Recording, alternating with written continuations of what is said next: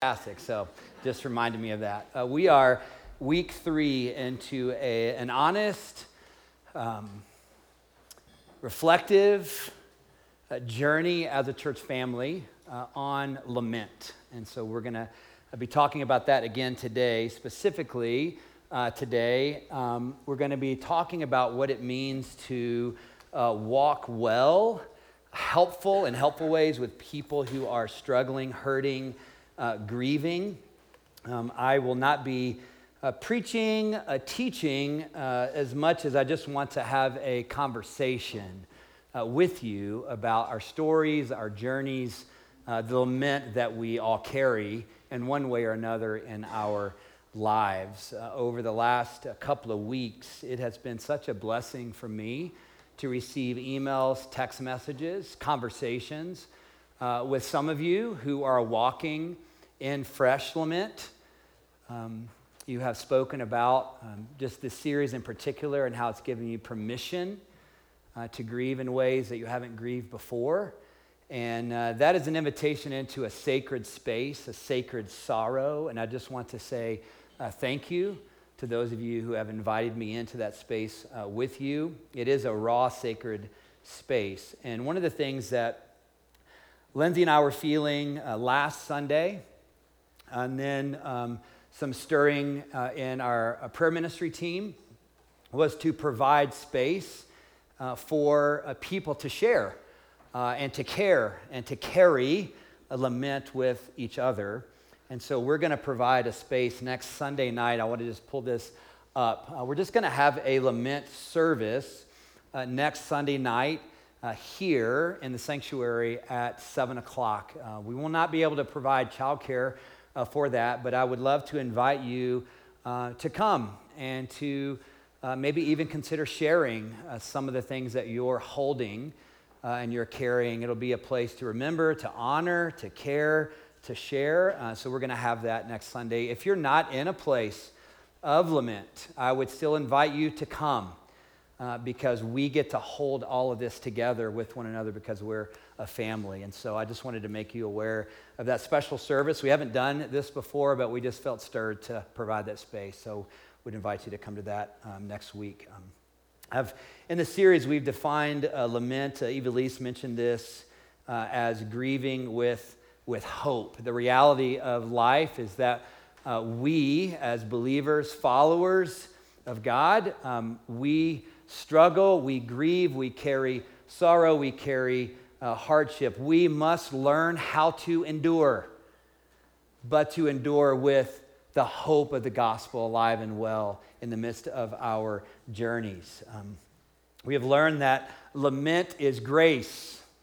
Uh, to lament is grace. It is an opportunity for us to uh, honor our pain and to deepen our relationship with God and to deepen our relationship one another, with one another as we share our stories. We have learned that lament is biblical. Uh, God desires for us to pour out our hearts, our pain, our struggle to Him. Uh, we have learned that, and we're learning today that lament is also practice.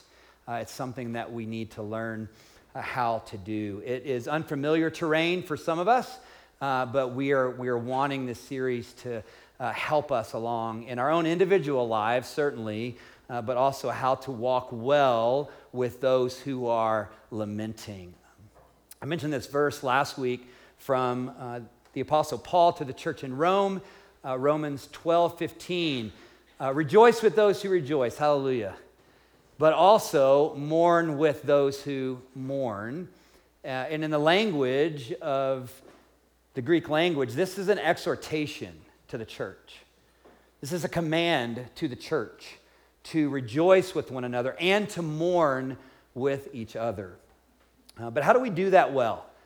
How do we, how do we mourn with one another well? Um, this is what I want to talk with you guys about uh, today. Uh, I believe and have experienced and know that Christians truly mean well and care and are trying to help when someone is thrust into a fresh lament in their lives.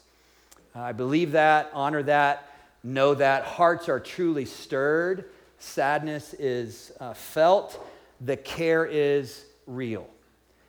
Uh, I'll also tell you from experience um, the negative impact from good intentions of people who are trying to care, but the care doesn't come across as very caring.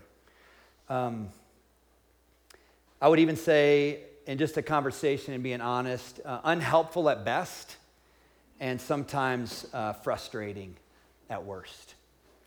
Um, when someone is thrust into a real fresh a heartache in their life and their journey, um, avoid saying, Well, God is in control. Or avoid saying, You just got to trust God. Because I will tell you uh, that that feels really religious in the moment. And it misses a person's sadness. Uh, and it comes across as you just got to buck up. Uh, you may have heard the phrase before um, kids, kids say the darndest things, right? Heard that phrase before? Kids say the darndest things. Uh, well, so do Christians. so let's just be honest. All right, let's have a family conversation together about this. Um, I want to share with you to begin with just a few um, caring things, um, but unhelpful things that I have heard said to me or someone has shared with me that has been shared with them uh, in their own sorrow. Um, and I, will tell you, you've probably, you may have said some of these things before. And I don't share these things to shame anyone, truly. Uh, I share these things to equip you on how to care well and so I hope that you understand and can trust my heart in this uh, is to be helpful and to equip us how to mourn well with those who mourn. Do you trust me in that? I really hope you do. Um, five things. Time heals all wounds. I've heard that. Or you'll be okay with time. Time heals all wounds. No, it doesn't. No, it doesn't. You'll be okay with time. No, I won't. I'm deeply and profoundly sad. So please stop trying to shut down my sadness and fix me. Time lessens the intensity of the pain. It does. But time cannot heal. Jesus alone is the liberator and the healer. I'd rather, I would rather you just say, I'm so sorry. I don't know what to say. I'm so sorry. I'd rather you just say that. Second, well, all things are God's will. No, it isn't. God's sovereign authority and God's sovereign will holds everything.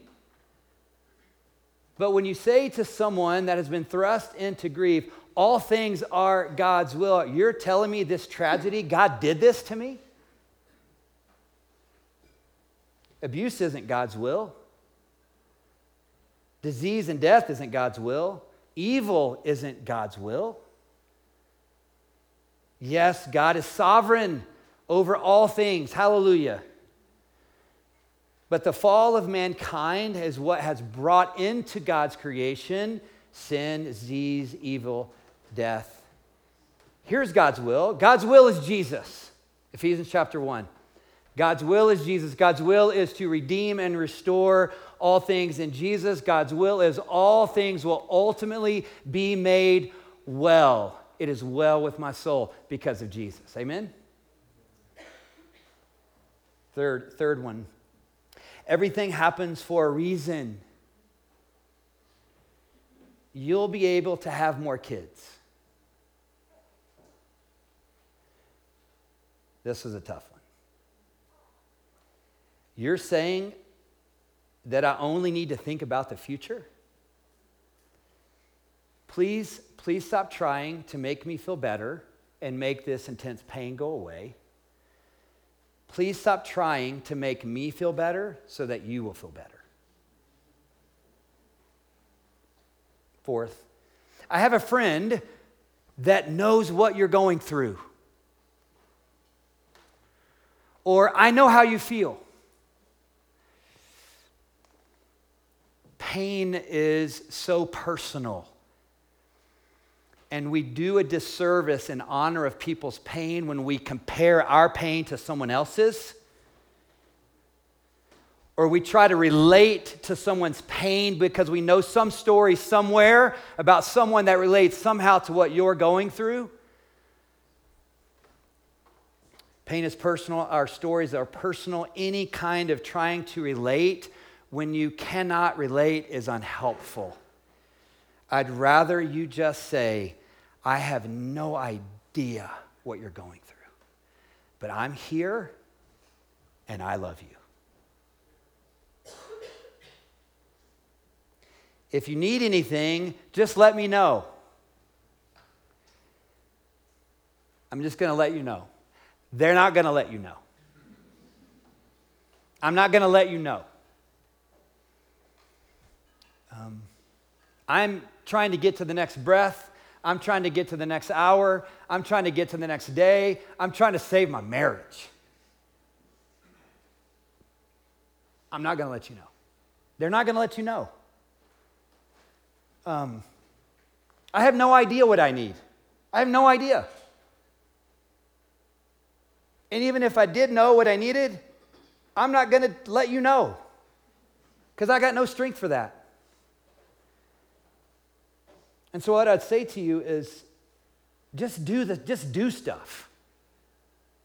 Just err on the side of asking, err on the side of like showing up, like write the card, provide the meal, mow the yard, clean the house. Just do the stuff um, sit in silence with them. Lindsay and I were having a conversation about this this week, and she said these words, I'll quote her uh, Timing is really important with walking in grief with people. So, in the early part of loss, like the first few months, don't offer advice just say how sorry you are, validate their sadness, promise to be on the journey with them if you mean it. If you don't mean it, please don't say it. Promise to be on the journey with them if you mean it, and just let them be raw. And after several months or years, when some of the fog settles, you can start to offer some words of comfort, some scripture, or stories of overcoming despair when they are ready. And it takes discernment to know when they are ready. We're so quick sometimes to offer unsolicited advice in defense of God. God is the lion of Judah, He does not need you to defend Him.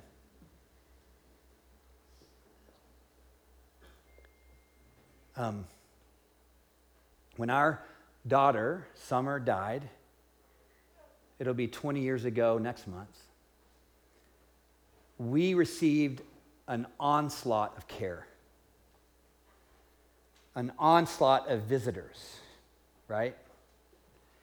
And um, at a moment, I don't know, within the next days or whatever, I was on Young Life staff at the time, and uh, one of my best friends, Tim, was on staff with us. And I told Tim, if somebody else comes in here and quotes Bible verses at me, I'm, I'm literally going to lose it. Please make them stop. And he sat on our front porch for days, gatekeeper. And he told people, Thank you for coming. Thank you for caring. Please don't go inside and quote Bible verses, which is strange for probably for people to hear because I was a professional Christian. right? I worked for the Christian ministry of Young Life. I was pouring my life into teenagers. I desperately wanted them to know the gospel. And I was trying to figure out if I still believed the gospel. And I couldn't handle pithy Bible verses quoted at me. And if that feels intense, it was intense. Specifically, I said, do not let people come in here with Romans 8:28. I was angry. I wasn't ready to hear it. I didn't want to feel better. Today, standing here before you, I will tell you that Romans 8:28 is one of the most hope-filled, empowering the sovereignty of God place for me to land rooted in hope of all of Scripture. Today, God works all things. God works all things together for good. It doesn't mean that all things are good, because all things are not good. But God works somehow in the, in the mystery of His goodness and His mercy he works all things together for good for those who love God and are called according to his purpose. Hallelujah. But it took me a long time to get there again. Um, pain and grief and heartache, um, it is untamed, it is not formulaic, it is a long journey. Now, in the beginning of Fresh Lament, do people need support? Yes. Do they need your help, your encouragement? Yes ultimately, more than anything else, they need to know that God is able to redeem and restore it and use it for good, but they need to learn and experience this in their own time when they are ready. I want to tell you about my friend Al. Um, we, we received so many cards, and I'm so thankful for every one of them. We still have them 20 years later. We still have them. I can tell you now, I remember one card. And I didn't have to go find it to tell you what it said, because I still remember exactly what it said 20 years later. It was from Al. I didn't know him at the time, I'd never met Al. Al had a relationship with my pastor. And so he knew of our story but he didn't know us. And he sent a note, and it simply said this I'm sure you need to sling some stuff around. But it didn't say stuff.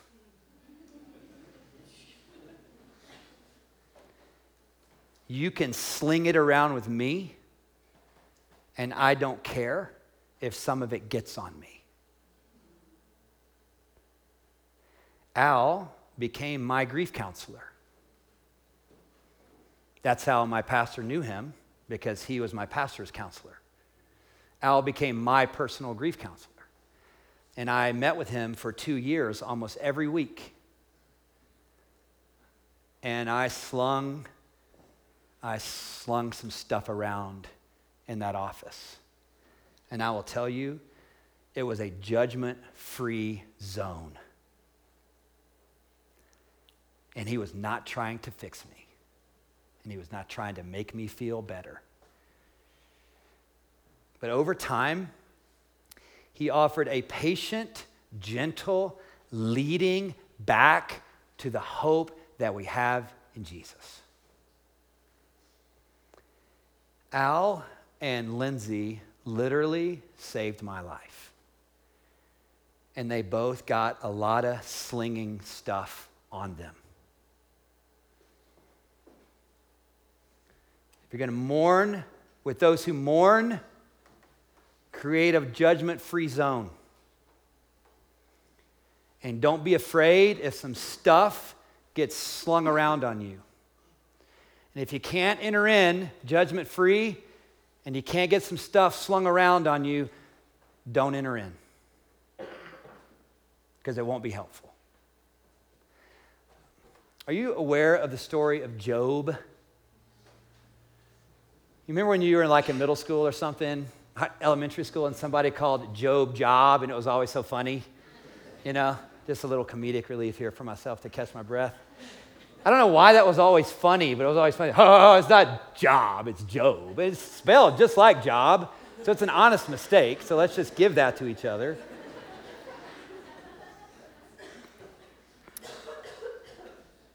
It's a story of his suffering. The suffering that was allowed into his, into his life by the sovereignty of God. And it's kind of known for Job's infamous friends and what they did. If you're not familiar with the story of Job, I encourage you to go read it. It's a long narrative, 42 something chapters. Uh, but Job had these three buddies, and their names are interesting names Eliphaz, Bildad, and Zophar. Um, Job is an interesting name as well, so let's just, four interesting names, right? But his three friends have historically been known for offering uh, lengthy speeches to their friend Job in his great suffering. Now, what Job needed was for friends just to sit with him in his pain and in his grief. And what he got was them offering fix it answers. And what he got was them offering terrible, wrong theology about suffering. Their overarching belief was that Job was suffering because he had done something wrong against God. And they repeatedly exhorted Job to repent of his wrongdoing so that God would bless him again. And if you don't know the story, they made things a lot worse.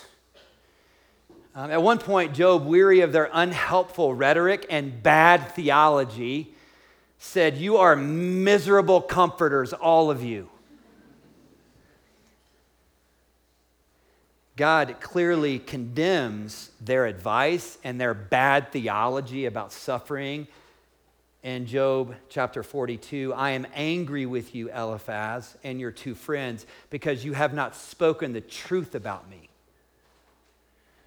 The truth is that the trials and the sufferings that Job endured were not related to his behavior at all,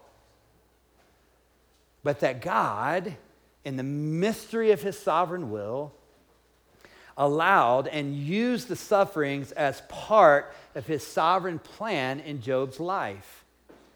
And when you read the story, you will find that Job accepts the mystery of suffering.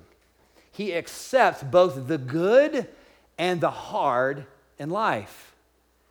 Kind of the famous verse from Job chapter 1, verse 21 Naked I came from my mother's womb, and naked shall I return. The Lord gave, and the Lord has taken away. Blessed be the name of the Lord. I'm holding both at the same time. Lamentations chapter 3 verses 31 to 33. For no one is cast off by the Lord forever. Though he brings grief, he will show compassion.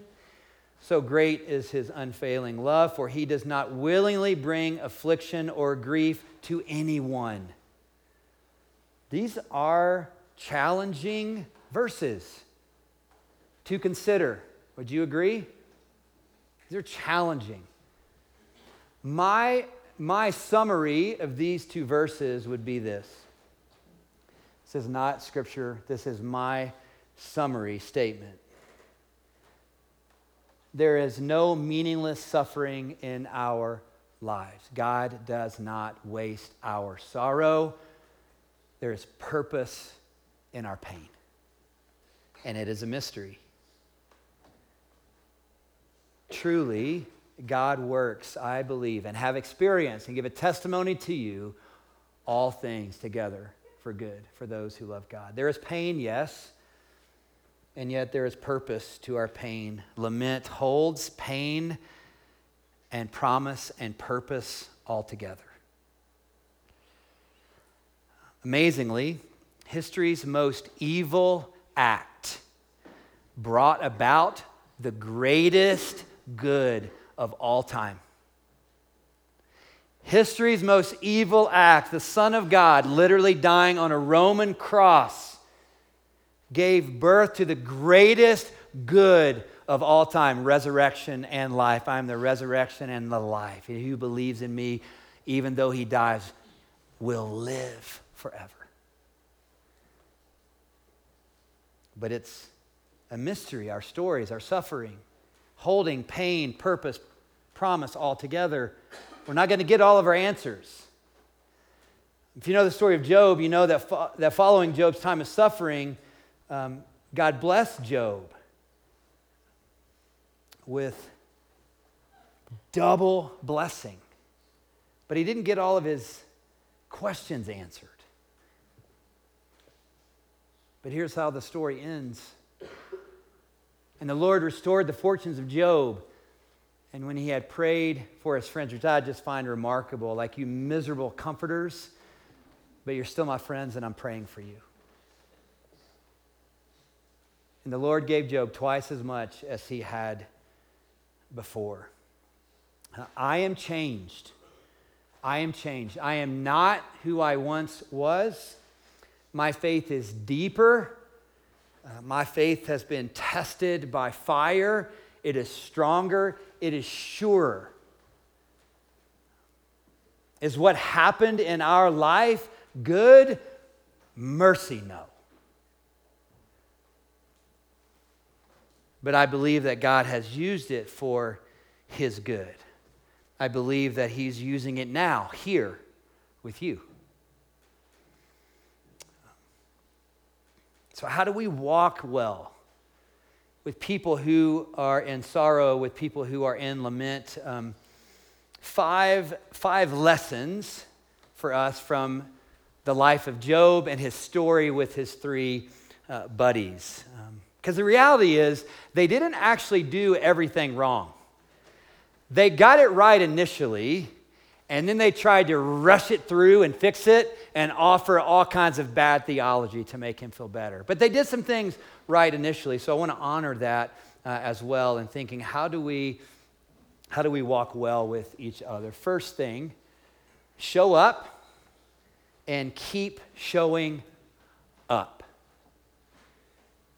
Show up and keep showing up. They came to Job. They left what they were doing, they left whatever was happening in their lives. They showed up where Job was, they were with him. That's good. They validated, they empathized with Job. Job 2:12, they began to weep aloud. They tore their robes and they sprinkled dust on their heads. They entered into grief and mourning with their friend. They validated, they empathized. They began to spend time. Job 2:13 says they were with Job for 7 days before they started offering all of their advice and their bad theology about suffering. So they sat with their friend in silence and they were with him in silence. It just didn't last. They took it on themselves to rush him, rush him through his process. And so I, I think we can look at these examples and we can look at these as positive examples of going to a friend uh, and mourning with people and spending time together. And you don't need words to say. That's why I was trying to equip you in the beginning. Like, just say, I'm sorry. Just literally say, I don't know what to say. Just say, I have no idea what you're going through. I love you and I'm here. And just be with your loved one. Your presence is saying a lot. Trust me. But we also need to gain wisdom from what Job's friends did wrong so that we can avoid these pitfalls. Um, suffering is a mystery, and we must embrace the mystery of suffering. Don't assume that pain and struggle and suffering that someone you know is going through is a sign of God's judgment on them for wrongdoing. Jesus uh, teaches uh, the disciples the same important lesson in John chapter 9. You don't need to turn there, but let me read the first three verses of John chapter 9.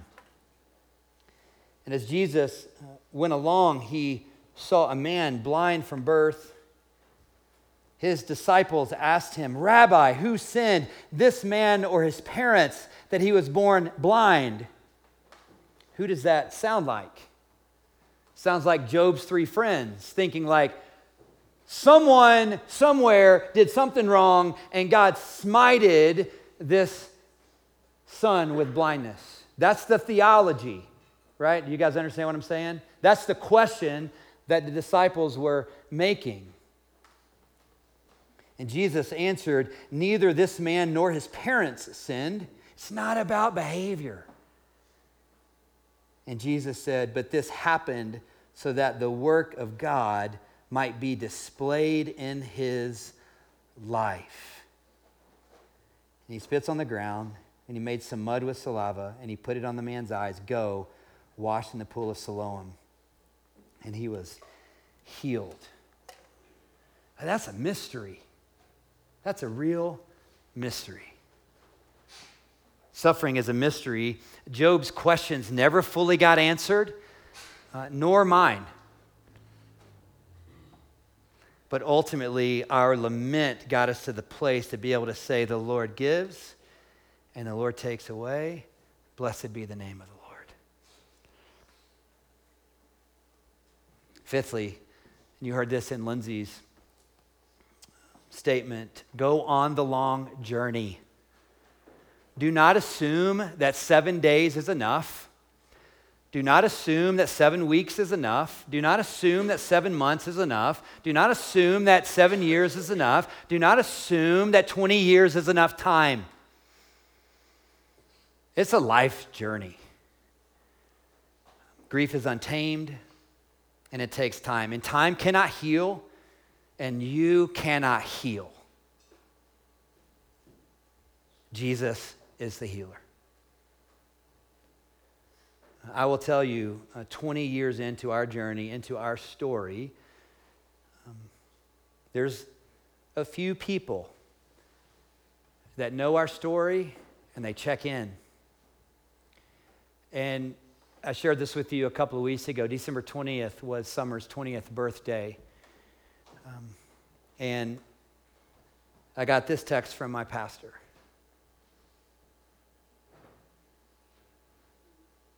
That's all it said. He didn't send me a Bible verse. He didn't offer some theology about suffering.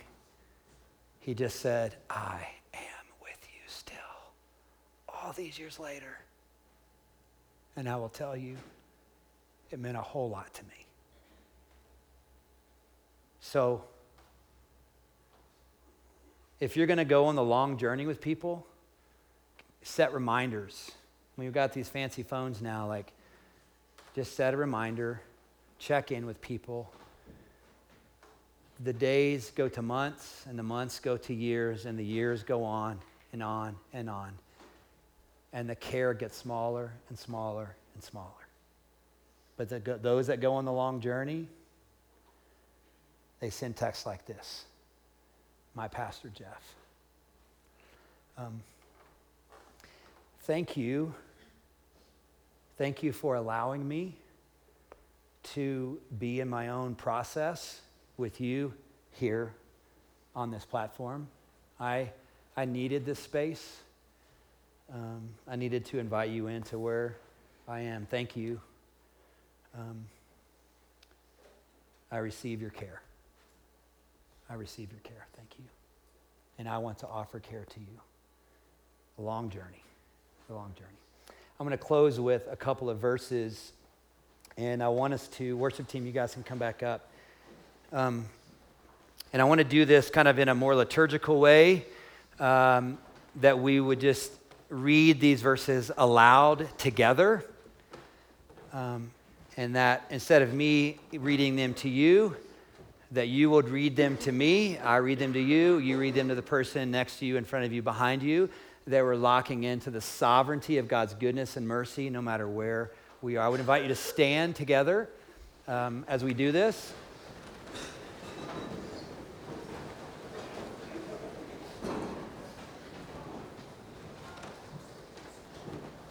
And that the truths of these um, two verses would root you and ground you in hope and joy and the love of God in a fresh way now, here, as we read these uh, together. Um, from 1 Peter 5.10, read with me. The God of all grace, who called you to his eternal glory in Christ, after you have suffered a little while, will himself restore you and make you strong, firm, and steadfast. From 1 Corinthians 4:17. For our light and momentary troubles are achieving for us an eternal glory that far outweighs them all. Amen. Amen.